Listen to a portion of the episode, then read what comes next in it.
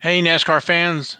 Welcome to another edition of NASCAR Radio. This is episode number 52. I'm your pal Val. With me is the amazing Jason. Jason, how are you? Hey, Val. I'm doing well. How are you? Doing awesome. And King NASCAR, the man, the myth, the legend, Logan. Hey, everybody. Hope everybody's doing well. Hey, gentlemen. We got a great show for everybody. If you're not familiar with NASCAR Radio, this is where NASCAR and NASCAR trading cards meet. We're going to go over the Xfinity and Cup race at Road America. And then we're going to, in NASCAR news, we're going to talk about some hobby pickups and maybe if you're going to the National, what you can expect if you've never been. And then whatever else we talk about today. So, but switching over to last week's results, Camping World Truck Series, there was no race. We do have one this weekend. That's going to be at Knoxville Raceway. It's the Corn Belt 150 presented by Premier Chevy Deals. That is Friday, July 9th. Stages are 15, 30, 60 laps for 150 miles. There will be practice Thursday, qualifying on Friday. That is race number 14. The playoffs start August 13th at race number 16. So we're getting ready to have a few breaks here for them, but that's the truck race. And then Xfinity, it was race number 17. That was the 12th annual Henry 180. That was Saturday, July 3rd at Road America at Elkhart Lake, Wisconsin. It looked beautiful. It looked like there was a ton of fans. They couldn't talk about enough, I guess, how the fans were there enjoying it. So that was a road course, really cool. I don't think they've raced there often. I think the Cup race hadn't raced there in since the 1950s. I think Tim Flock was the last winner in the 50s. So, but in the Xfinity series, Kyle Busch was running, and Kyle Busch won. I think that's he's 4 for 4 in the Xfinity series for races, and the highest finishing rookie at position 33 was Ty Gibbs. Which, the rookies didn't do so well in this race. Yeah, I noticed that when I was pulling the stuff. It was like he was the highest finish at 33, and then 34 was Jade Bruford, 35 Sam Mayer. Yep. Yeah, so, not very good. And I was watching that with Ty. I guess his transmission went out. He just kind of creeped up there at the whatever lap it was, But we've talked about he was doing great. He was doing great until his transmission went out for a rookie. He was running up front, but I got a feeling he may have overmuscled that thing a little bit too much. So on one of the, I guess it was one of the stages, must have been stage 1 or stage 2 on the restart, he jumped out of line to go around somebody before the start finish line, which is a penalty. So he had to serve that penalty, so he went to the back, but he was charging through that field for all those laps. I'm sure he put a heavy strain on that car. So it kind of reminds me of, I was going to say Tim Richmond, where he was, heavy on the equipment. But again, that road course is vicious on equipment apparently. But with Kyle Busch, we've talked about him, I guess, quite a bit now with his rookies in 2004. Yeah, it seems like every week we're talking about him one way or another, either in Cup or in Xfinity. That was his 101st Xfinity win, so he's well on his way to being well over 100. So, I mean, I don't know if he's going to quit, like he said, this year, or if he's going to keep running next year. I think a lot of it depends on sponsorship dollars, so I guess we'll see. Yeah, I think he has one more race to run this year.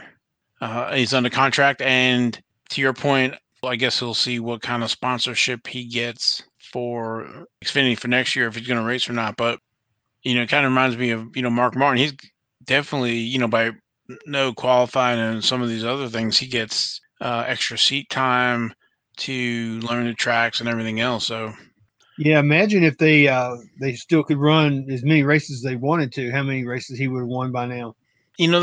That's it. I think, I know, they're trying to curb some of this, but he's kind of a triple threat. If he could run all three series, he could seriously win him more than one championship, you know?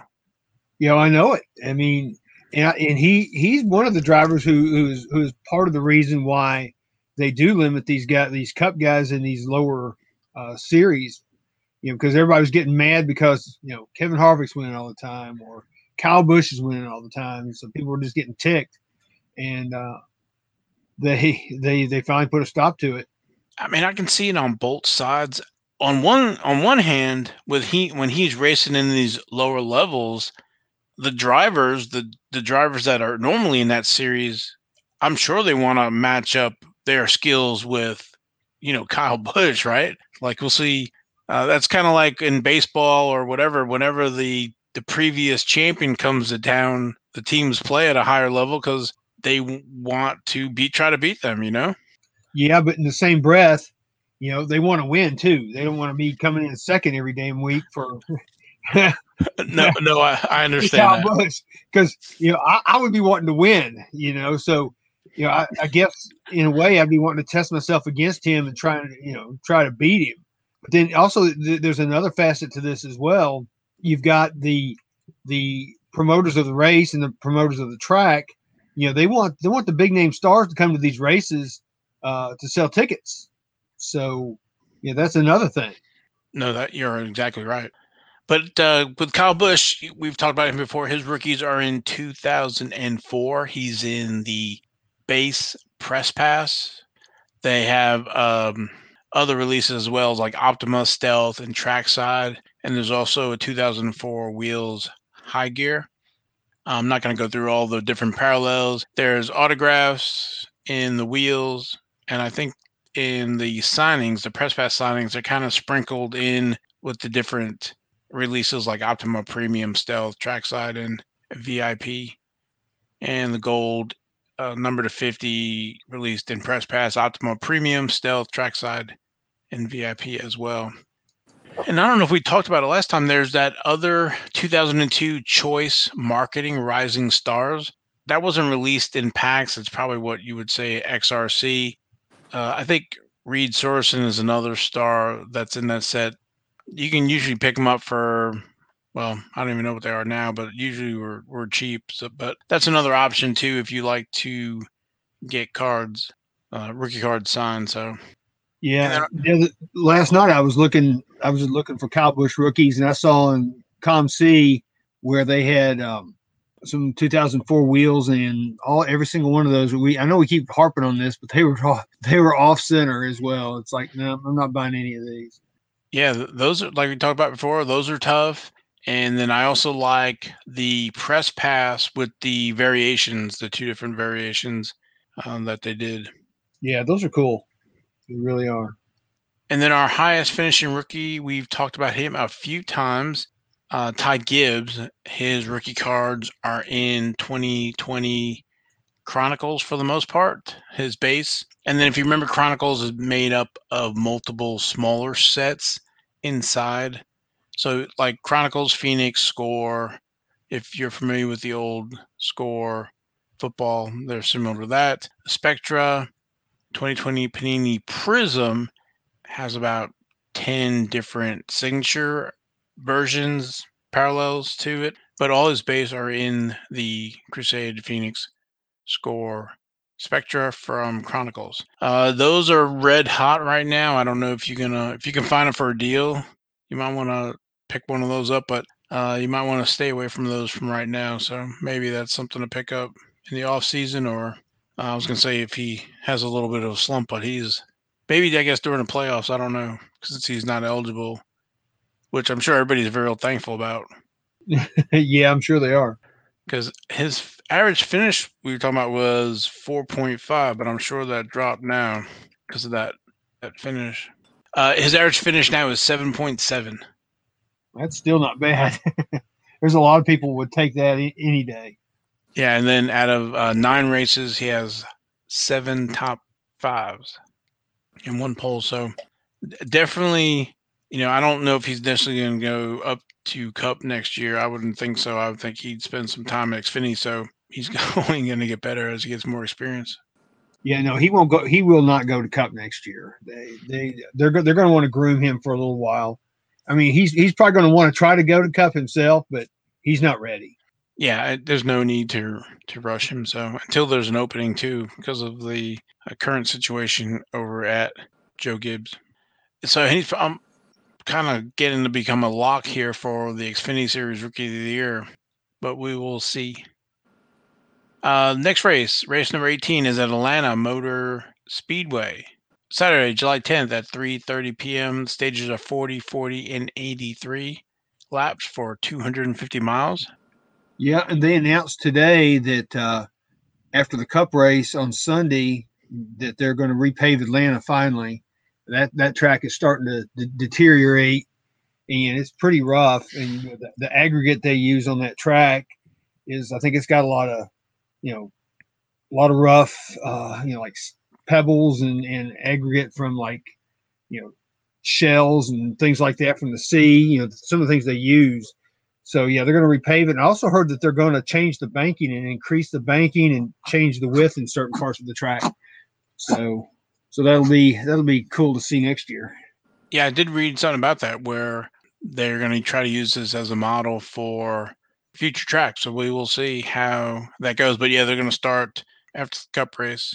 And moving over to Cup, that was race number 20. That was the inaugural Jockey Made in America 250 presented by Quick Trip, and that was July 4th, Sunday, at Road America, also at Elkhart Lake, Wisconsin.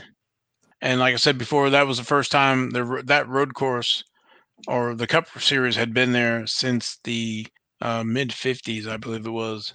And that was a real good, interesting race. Different stage winners for stage one and stage two. But in the end, Chase Elliott was able to kind of run away with it there at the end. And our highest finishing rookie was Chase Briscoe at position 6. And then with Chase Elliott, we've talked about him a few times. Doesn't have a lot of rookies, or if you go back to the press pass wheels days back in 2011, the wheels element. Only a few parallels to Chase there, and only 2 autographs. There's the base number 99. There's a green version that you get from hobby boxes. Red version from Blasters, I believe. There's a black number, serial number to 35, and a purple serial number to 25. In the hobby boxes, and I've said it before, and this kind of information you'll get here at NASCAR Radio. In the hobby boxes, there's a silver foil pack. Inside that pack will be a Undiscovered Elements autograph or a black parallel, serial number to 35. The Undiscovered Element autographs are numbered out of 225 for the blue version, or the red ink is numbered to 25. I think there's 4 or 5 different Undiscovered Elements in 2011, with Chase Elliott being one of them. Blowout has boxes currently for about 125. I don't know, about 4 months ago, they're about 100. And out of a 10-box case, you're looking at getting about 3 autos. So you won't get one of each. But, with Chase Elliott having won the championship last year and doing well this year and being one of the most popular drivers, I think if you can find some Chase Elliott cards for a good price, you might want to pick them up if you don't have any. Also noted that in 1997, Press Pass and Pinnacle Racer's Choice, both of them depict Chase Elliott as a baby. The Press Pass, I think, is the neater version because Chase Elliott's sitting in Bill Elliott's car, and they actually put some print on there about, is Chase Elliott going to be a future 21st century champion? So, yep. Little did they know. Yeah, it was like on the episodes of The Simpsons, I think.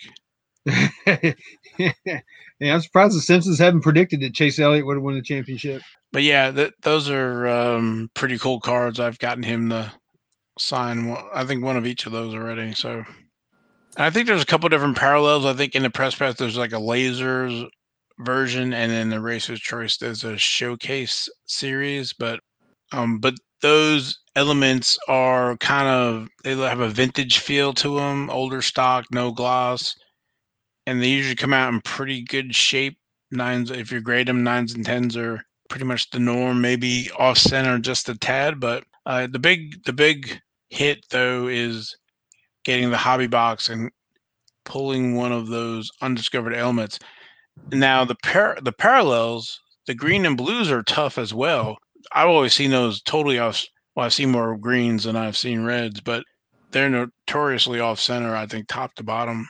Yeah, that's what I've noticed too. And like you said, I haven't seen very many of those. They were pretty scarce.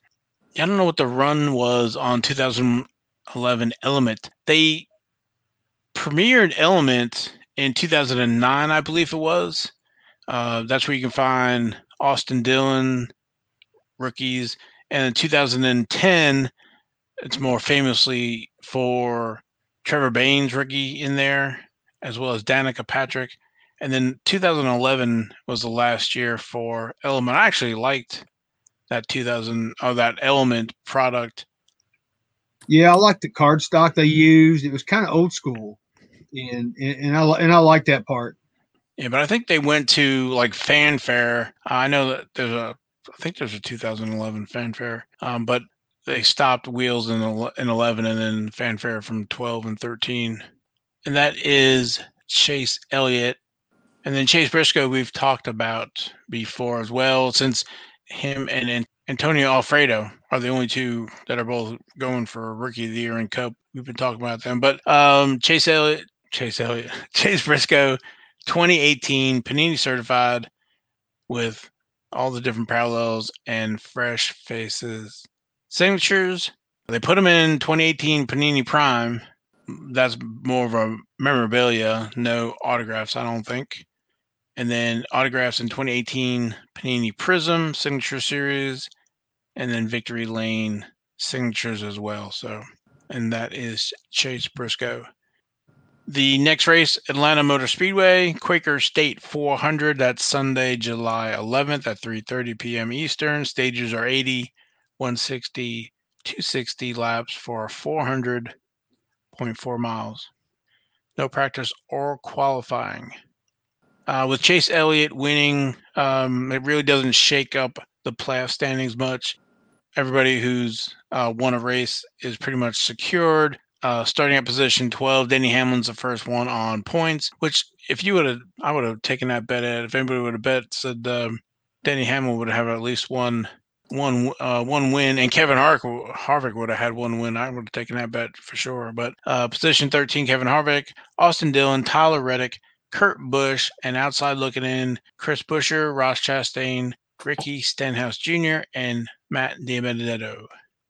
And to your point, Logan, they are going to repave that Atlanta Motor Speedway and try to make it a, I don't want to say next gen track, but model for a future track. So they said they spend a lot of work, a lot of research, working on improvements, and working on better racing.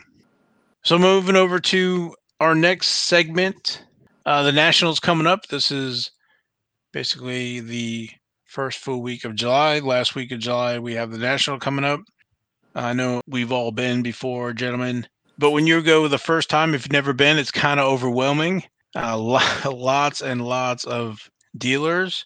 You can get, I don't say confused, but there, you see so much, you kind of stuff starts running together. I don't know, gentlemen, if you have any kind of tidbits for our listeners that are new to go. I would say don't be afraid to ask if you're looking stuff for particular. I know, like me and Logan, when we go, because we check out, we're looking for NASCAR stuff instead of necessarily trying to look at what everybody's got. We do, ask them, hey, you got any NASCAR cards? And the replies are usually NASCAR, no. Or NASCAR, I left them home, or I've got Formula One. Yeah, or I do, and they point us to a Mario Andretti or something, or I'm sure it's going to be all the tops F1. Got Lewis Hamilton. Yep, there's a lot of people that don't know the difference between open wheel cars and stock cars. But I don't hold that against them. No, I don't. At least they're trying to help. And that's true, right? Because most dealers, that's for the most part, it's pretty good interaction with them. And I don't know, is there 10 aisles? Jason, you remember like 10, 15 aisles. So there's big numbers over the aisles where it's like 100, 200, 300. If you bring some paper and pencils, if you see some stuff and you plan on going back, you're going to need to help take some notes down so you can find it again, because stuff starts running together after a while. Yeah, definitely. And you asked me how many aisles. I'm coming from a different perspective because the one time I was there, I was working. So there wasn't much venturing out besides the aisle that, we were kind of in. The good thing is it does seem like if you're going for the bigger companies, the Steel City, the Blowout, the DA, and then the brands and manufacturers, Topps, Upper Deck, Leaf, and all those, they're kind of all together. And if I remember correctly, they're kind of in the same square. And I'm sure things will, this is Cleveland that I'm speaking of, so it's going to be different. But they kind of keep all those together. And it's not like Topps is in one row and Upper Deck's in the next, and you got to walk forever and try to figure it out. And I think it's the same thing with ComC, PSA, BGS. They're kind of all in the same neighborhood. And then the other side is a lot more the independent dealers, I guess you could say, that are kind of together. They're housed closer together. Yeah, that's a good point. The Blowout, DA, Steel City, they were all kind of close together. And the prices, well, no telling what's going to be like now, but it's competitive pricing. I would imagine the Topps and Upper Deck, Panini, they're all kind of together. And then the layout, like you said, it is good. If it's the same way, the Breaker Pavilion and then also the Autograph Pavilion. There's a massive list of autographs. I don't know. Because none of the NASCAR guys sign or charge for signing, I usually don't fool with the Autograph Pavilion. But I can imagine trying to juggle that as well, because there are folks coming for or doing the autographs, the stars. And the only one I did notice looking at the list was Pete Rose. He's like everywhere. He's on multiple days. Usually, though, the athlete's in for a particular time and then they're done for, the show. So being organized, maybe taking some snacks as well. I think there's only like one or two concession stands there. They can get probably besides pricey, though. But they've got concessions there, and they do get pricey. And like you said, take some snacks, take some water. I mean, it's like I said, it's very expensive. About the only thing I ever splurge for when I'm there is I'll buy an ice cream cone, one of those soft serve cones. So that would be my big purchase from the refreshment stands. And then bring a really good pair of shoes. Yeah, bring a good pair of shoes. Some other things that I usually do when I'm going to the national is I'm sure to have a USB battery pack so I can charge my phone, because trust me, you're going to be looking up comps. You're going to be doing all kinds of things with your phone. You'll be calling your friends, texting. Your phone's going to run out real quick, and you're going to be there from 9:30 in the morning till 6:00 at night, Friday, Saturday, and Thursday, Friday, Saturday, and then Sunday it ends at 5 if you go all those days. Plus, you have the VIP night on Wednesday. So that's like 37 and a half hours of time that you'll be in there. So having a battery helps. Also, something else too is I always put together a want list of the things I'm working on my phone. So if I see them, if I'm going through a box of cards or something and there's commons or something I'm looking for, then I can look at my phone and say, yeah, I need this card or whatever. So it's good to have your want list with you too. You definitely need your want list in some form of the other, or on your phone, hard copy or whatever. You will probably see all kinds of different items there. I guess what I'm trying to say is maybe if there's something really rare as your white whale, you might want to pick it up right then and there. There will be a lot of folks at that show, and the odds of finding it again, or if somebody else having it, might be tough. If it's more common stuff, then, I would say you could wait and then come back. I know, Logan, like with us, we that one year we bought a case of cards. We kind of shopped around, and people lower prices too. I'll never forget that 2018 Panini Prism blasters. I guess it was what, last 2019 it was. Nobody, you couldn't give them away. I think it was $5. It went down to $5 or $7 now. Now they're, what, $75, $50 because of the Haley Deegans in them. But, and also if you're, be cognizant if you're traveling by plane, what you can take on or ship out. I think there's a post office right there too, if I want to say, or maybe I'm thinking of Cleveland. No, they have shipping facilities there that you can ship back stuff. Yeah. Or if you're driving, then, you wait till Saturday or Sunday, and then you can probably get some deals on stuff too. But, that's all, again, 2019 references. Now in the junk wax, or with everything being expensive, there's no telling. But yeah, and bring cash. Yeah. One other thing that I noticed, I only noticed it because in working, taking down the booth and closing up, we would stay past closing time, whether it was 5, 6 o'clock, whatever it was, walk by the bigger booths, Beckett, auction houses, stuff like that. A lot of freebies get left, especially on the last day. I remember walking out, and Beckett had left all kinds of the sports card monthlies on their tables just for people to take. All they did was cover off of them so that you couldn't, try to earn them somewhere. But all kinds of stuff is usually left over, whether it's, pins or like auction catalogs. I would think those are pretty cool to look through.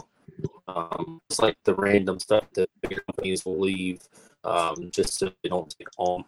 You were breaking up there, Jason. The whole thing. What's that? Did you catch any of that? I think what you had said was to the last day, where the auction catalogs and some of the other magazines and stuff, they'll rip the cover off but leave the magazines for folks so that they leave them for collectors. Yeah, there's a lot of, like I said, freebies that get left out just because those big places don't want to take them home. And I know Beckett was one that left a bunch of their price guides out and they tore the cover off of. And then those auction houses always leave catalogs. And I'm as much of a historian as anybody else as far as the cards go, and I think those catalogs are pretty cool to look through, so those are always interesting to pick up even if you throw them away later. Definitely. That's good. Yeah, good idea. I like to save those catalogs too. They're good references with pictures of cards and things. I like them. I'm with you. Of course, this year it's going to be a little different. I'm not sure if Topps is doing their Q&A. We know there's no PSA set registry luncheon. Yeah, I also heard Upper Deck is. I've heard rumors Upper Deck will not be there. And I heard that, but then I thought they had changed their mind. So yeah, I don't know. It's strictly a rumor. I don't know. And not only that, talking about PSA, they're not going to be taking anything back to the PSA mothership either. So normally what I like to do is bring my cards up there, and then I hand them off to them, and they take them back with them. It saves me money, and that way they're already in their hands. But that's not going to get to happen this year since they still haven't taken any bulk submissions or anything yet. They just started with the Express the other day, so that kind of stinks. But I get it. I mean, I'd like to get my cards that I've got there back. Hopefully in a timely fashion. We'll see what happens. I know Val, you've got some in there too. I don't know about you, Jason. Do you have any cards at PSA? I have two that I sent through a bulk submitter that were sent in early November. You should be getting those things back soon. Yeah, they were sent early November on a 20-day. Oh, my God. Yeah, they're in step 6 of 13. But the problem is, I think once I go past the step, I think it's all like a snowball. Like, it moves really fast. Let's hope so. Well, the end of this month will be... Oh, I'm looking at the map. Go ahead. Yeah, I was going to say that the end of this month will be 1 year that I mailed off that bulk sub. It didn't get checked in. I mailed it the last day of July, and it got checked in early September. So only a few more weeks to make a year without those cards. Well... you know, I can't fault PSA. Nobody saw this coming.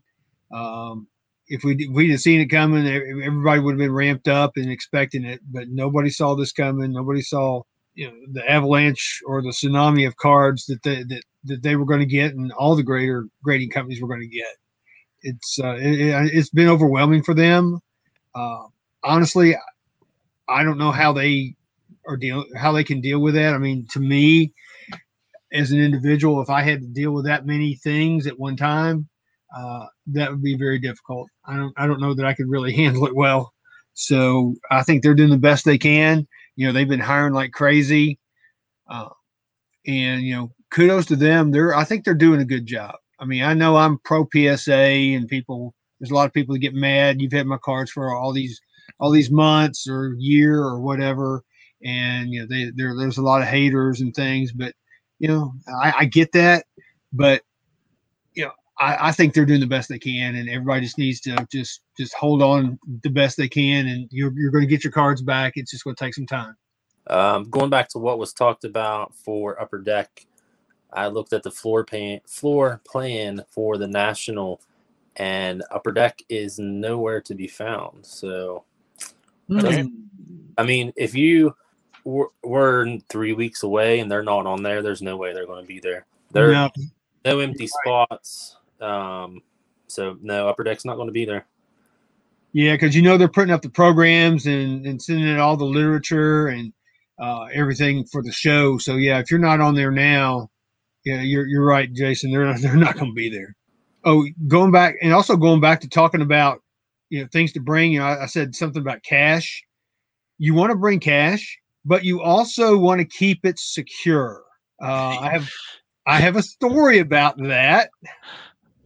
It was a Friday in Chicago about, I guess it's been, I can't remember what year it was. Was it 2017? I think that's when it was. Anyway, I was heading into the show from the parking garage across the street, and I'm just walking in the middle of the street because there's no cars coming, anything like that. And I'm walking up, and I see something on the street in front of me. I'm going, that looks like money. Hey, no, it can't be money. I get up to it. It was money. It was 20 $100 bills wrapped with a bank wrapper around the bills.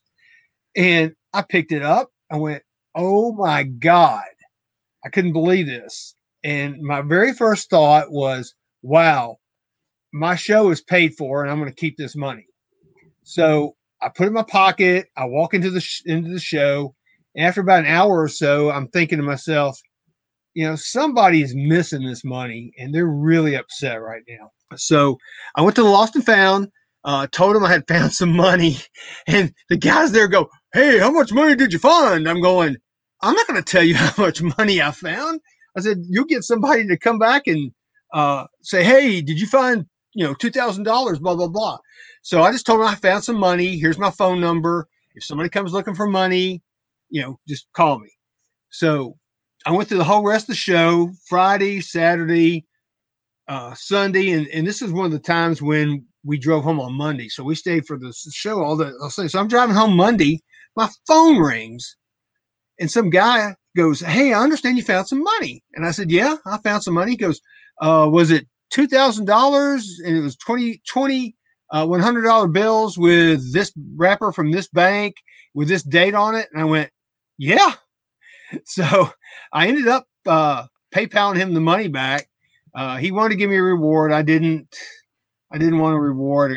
All I want out of that deal is if I happen to lose something of that magnitude sometime, that somebody will do the right thing and get it back to me. So yeah, that was crazy. And now you have he sets up at the shows, right, or at the National. So I know you say hi to him every year. Yeah, in fact, he was at the Dallas show. He's a dealer, and he said it really messed up the rest of his National. I could only imagine. Yeah, but what happened is he said he had a fanny pack and he forgot to zip it, and his money fell out. Wow. Yeah. So the next year when I saw him, I actually saw him at the show. I brought him the wrapper from the from the $2,000 and gave it to him as a nice touch. I go, here you go, dude. Here's your wrapper too. Yeah. Bring money. You know, some other things that I do is when I first get in there, like the first day, I just kind of wander around looking at stuff, looking in awe, looking and seeing if there's anything cool I want to buy. But then like the next day and the day after that, I usually try to be consistent. And I have a plan where I'll go down one aisle, and like what Val said, we'll ask on each side of the aisle, hey, do you have any racing, blah, blah, blah, and just go down every aisle and ask that question. That way, hopefully you don't miss too much. So, because my son, he kind of goes helter-skelter. He just kind of goes down this aisle and cuts over and goes this way and zigzags, and it's kind of like the family circus where Jeffy's going around doing all different things. And there's things he misses and he never sees, and I just can't do it that way. So have a plan when you go, for sure. It's enormous. And then also, depending on how much time you have, you can hit the showcases. But then there are some folks that basically, it's a little antique store. They're gonna have boxes and boxes of cards. Just know that if that's where you're stopping, that's time away from other stuff. So, we like to hit all the big stuff and then do those, I don't know, dumpster diving, but card diving at maybe at a different day or something else like that, where it's a little harder to, or it takes more time to consume. So. Yep. I totally agree. And here, I did a little math earlier. I think they said they're going to have like 600 dealers there this year. So, okay, you have 600 dealers, and there's like 1,500, 1,600 tables, however many tables there are between all these dealers. So there's 37 and a half hours, which equates to 2,250 minutes. So if you divide 600 into that, you have 3 3/4 minutes per booth to look at everything. So when you start looking at it that way, there's not a lot of time. No, and then also when you look at a dealer or the way they're set up, you can tell if they're, the professionals. They have showcasers, lots of graded cards. You might not get the greatest bargains there, or you're looking for the guy who has all the totes and just stuff sprawled out, and that's somebody who doesn't do a lot of shows and basically, they're blowing stuff out, or no one else has really gone through it. So. There's the two different opportunities there. So I never understood how those people set up at the National, because to me it's like, isn't that so much money? And I get that the crowd is unlike anything we'll ever get anywhere else, but it's like somebody's grandfather that you'd see at the mall show is setting up at the National, and it's like, how does that even happen? I totally agree. Chicago last time there was a multiple tables, and it was right by the autograph pavilion. When you come down, all it was basically like $1 box sets or $1 team sets. Yeah, maybe there were $5 sets. But to your point, I'm calculating in my head, it's like, how many of these do you need to sell to make back? What's a table, $1,000 or whatever, or more? I think it's more than that. Yeah, and to make your money back or make profit, because I think what people don't understand is, yes, you're looking at the price of the item right there, but there's also an employee there, clocking hours, against that. So it's not only the profit of the item, but it's also hourly wage for the person that's there. So, to your point, I'm sitting there looking at that, all those tables. It just wasn't one table. I think it might have been 10 tables. It was a lot. And to sell those low-cost items. Yeah, I remember that guy. He had some like 1991 bowling cards, and I bought a few, like 10 packs of those for $10. Because I bought a 85 Topps Mets team set. I think it was the Gooden wasn't in there, but all the other guys were. So yeah. Oh, and probably one of the number one things that that you want to do when you go to the National is, for crying out loud, take a shower. I cannot tell you. And this is my son, Tyler, sports guy. This is his big pet peeves is he cannot stand it when he walks up on somebody and they stink to high heaven. So for crying out loud, take a shower. Don't stink. Well, this year is going to be, I think it's going to be packed, and there's going to be a lot of folks in there. So I'm trying to think of the layouts. It's one big room, long, very long aisles. The Chicago layout. I think there's parking across the street. I think there's some shuttles that might run to the Rosemont Convention Center. Yeah, we're staying at the Hilton across the street this year. Val and I are, so we'll be able to walk. So that'll be nice. There's parking over there. I'm trying to think if there's any restaurants or whatever. I think there's like a mall that's right over the highway across the way. But there are a few hotels that are like linked to this convention center. I think I stayed at one of them last year. The Hyatt? I think so.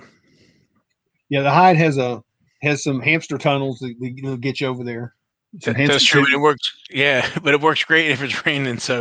Or you can just, if it's not raining, go the street route. So yeah, you're talking about restaurants. I mean, there's a great steakhouse across the street called Gibson's.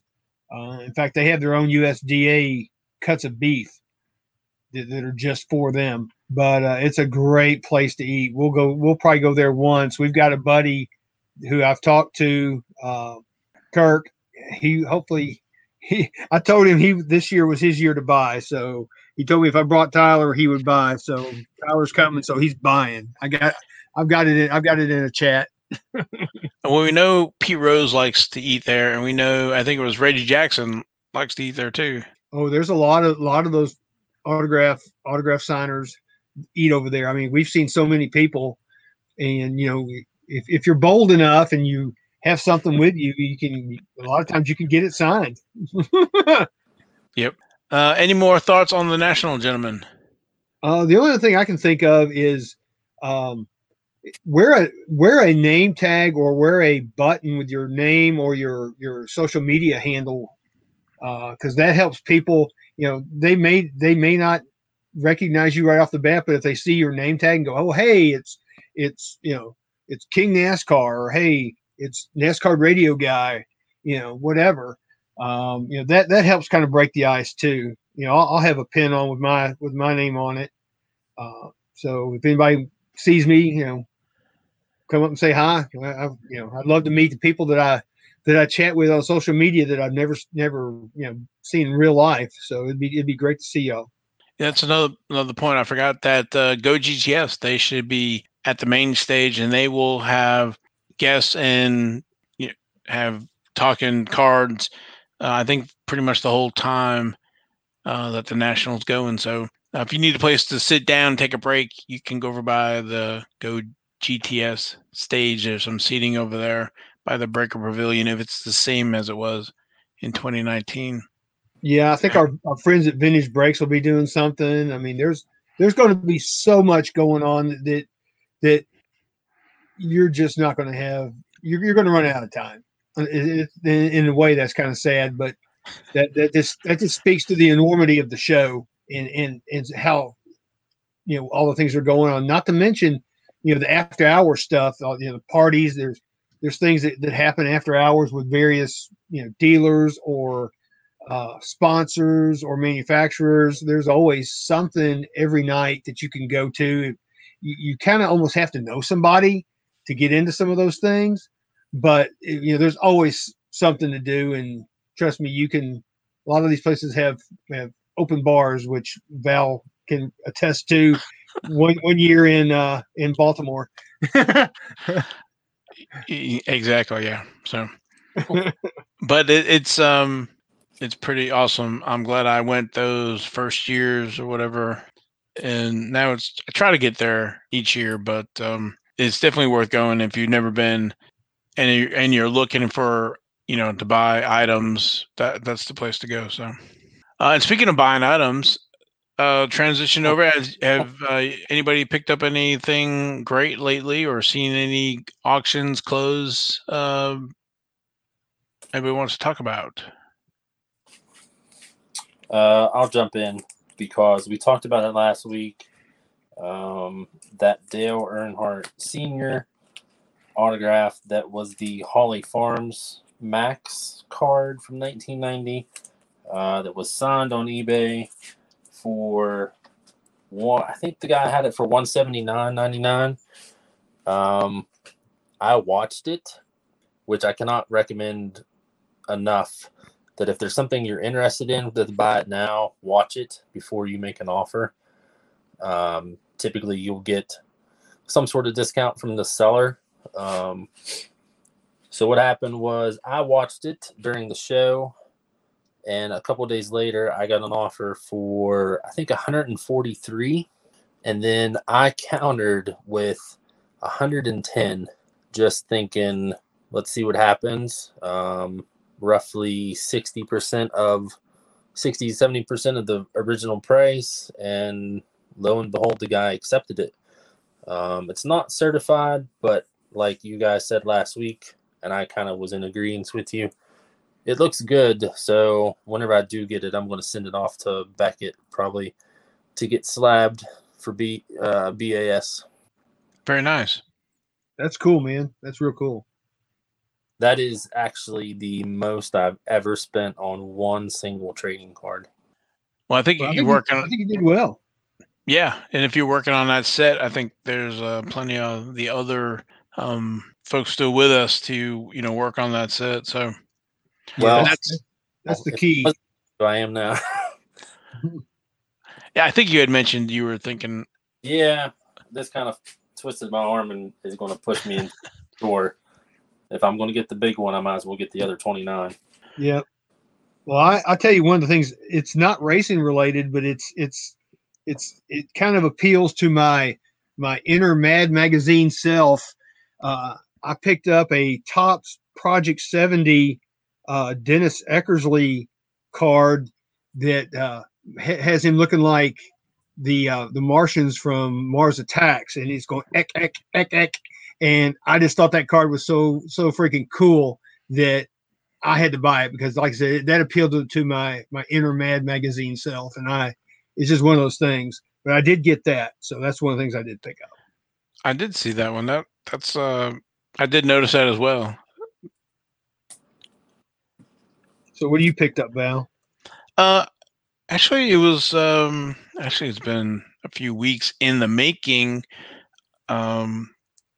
During the, I guess, by Memorial Day, Indy, there was a auction for different Indy items, and there was a lot of the PPG sets, 84, 85, 86, 87s, and I think it's 1991.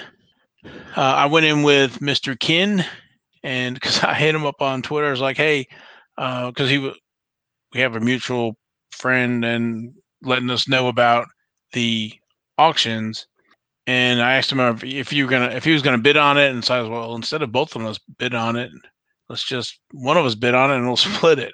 So he was cool with that. So I got all these PPG sets to go through, and those are, some of the earlier, well, not early, there were stuff before, but PPG, I think they made them from 83 with different years. So Al Unser and Mario Andretti and Chip Ganassi and those folks are mirrors.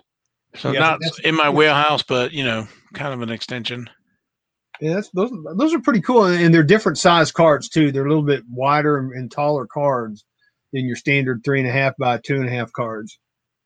Yeah, so I'm looking forward to going through them. Nothing really else.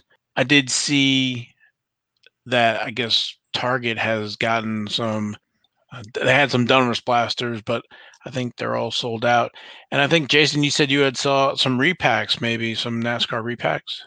Yeah, so I had seen it on, I think, the Nuts group. It had to be the Nuts group that somebody found NASCAR blisters, which the blister packs is essentially repacked wax that, you know, somebody puts in one of those little clamshells and sells for like a bundle price. And it's completely random because everybody knows Target said that they're not selling cards right now, but I guess some stuff is sneaking in. I've seen some hockey get snuck in, like the 10s, and then there's like a rookie premier set or something like that is out. But as you can imagine, it's not flying off the shelves by any stretch. But I bought one of these in the Pittsburgh area, and it was 2 packs of Press Pass, and it was 2010 wheels. 2 packs of that and a handful of loose cards, random sets, random years. But you can actually see the loose cards, and I could see that there was one that was really thick. So I grabbed it, and it had a relic of David Reagan, I think it was. Yeah, from 2012 total memorabilia. So total random repack. Not sure who does it. The price on the card, like the blister card, says $9.99, but I'm pretty sure it actually rings up $7.99. So $8 for 2 packs of 10, 11-year-old stuff and a few random cards. So not terrible. It's a nice change. Yeah, I think you're right about being on the nut site. And with the long break between products, I'm sure all the NASCAR folks are looking to break something here. I think Chronicles releases next week. That date's been slipping. I think July 16th is the release date now. And I guess also if you have VIP codes, you might want to enter those in before the 16th. Yeah, I got a few left. I've been kind of saving them. I got maybe 4 or 5 left. Why saving them? What's the difference? I've just been saving them just to put them in for the next quarter or whatever. So maybe I can get, win some boxes of cards or a T-shirt, which I've won plenty of those. Which here I got one on right now that I won. Just curious, because I mean. When I have gotten mine from hobby boxes, I just do them all at the same time. I didn't know if there were, like you said, breaks or deadlines. I'm sure there's a deadline, but I think they either pull them per week or by month. So gotcha. Well, the one year you can actually, if you go to the website and look at the rules and some other stuff, it'll take you to other websites or that show you the odds and how they break it down. I think it's by week, and then also when the cutoff date is, and then I think it's the end of the year, and then sometime in February, March, they'll publish everybody, and you'll be able to find, I guess, see everybody's first name and last initial or whatever, who's won. So yeah, and last year I don't think they gave out any of the weekly or monthly prizes. All they did was the grand prize, because I probably had 500 of those cards, and I should have won something. I think you're right. I think last year that was different than the previous year, but it looked like it's more of like 2019 and not like last year. Yeah, because they weren't in the office last year for the most part, so it was hard for them to ship or do much of anything except what they had to do. So I don't think they really did anything last year with the contest, except just award the grand prize winner and I guess whatever the first place was and all that. The one auction I did see is a 1983 Uno Richard Petty PSA 10. It's currently at about $56, but there's still more than 3 days left. So be curious to see how that finishes. Yep, I'm sure it'll do well. So you guys are more of national veterans than me. Do you notice a downswing in auction activity during the National, or does it increase, or have you ever paid attention yourself? Because to me, I would think a downswing.